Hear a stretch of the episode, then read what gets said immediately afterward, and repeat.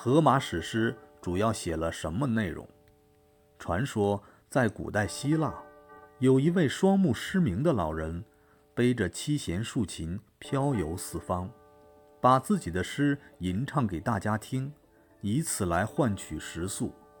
他的诗讲述了许多希腊光辉灿烂的历史事迹、神话和传说。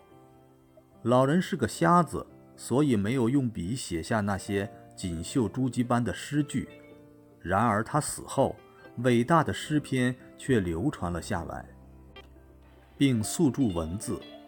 诗篇以老人的名字命名，被称为《荷马史诗》。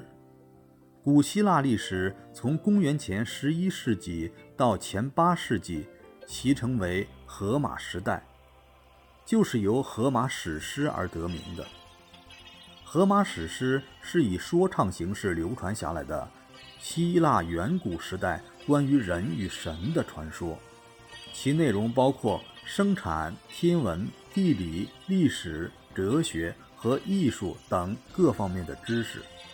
荷马史诗由《伊利亚特》和《奥德赛》两部分组成，《伊利亚特》由约1.5万行诗句组成，包括24篇。讲述了希腊联军攻打小亚细亚沿海的特洛伊的故事。这场战争进行了十年，而《伊利亚特》集中吟唱了战争最后一年的五十一天里的故事。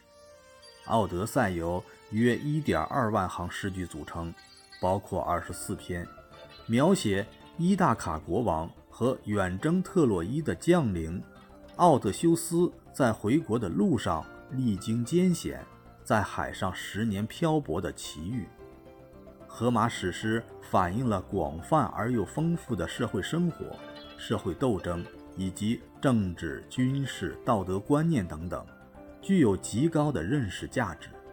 两部史诗如百科全书一样教育了古希腊人。安格斯说：“荷马的史诗以及全部神话。”这就是希腊人由野蛮时代带入文明时代的主要遗产。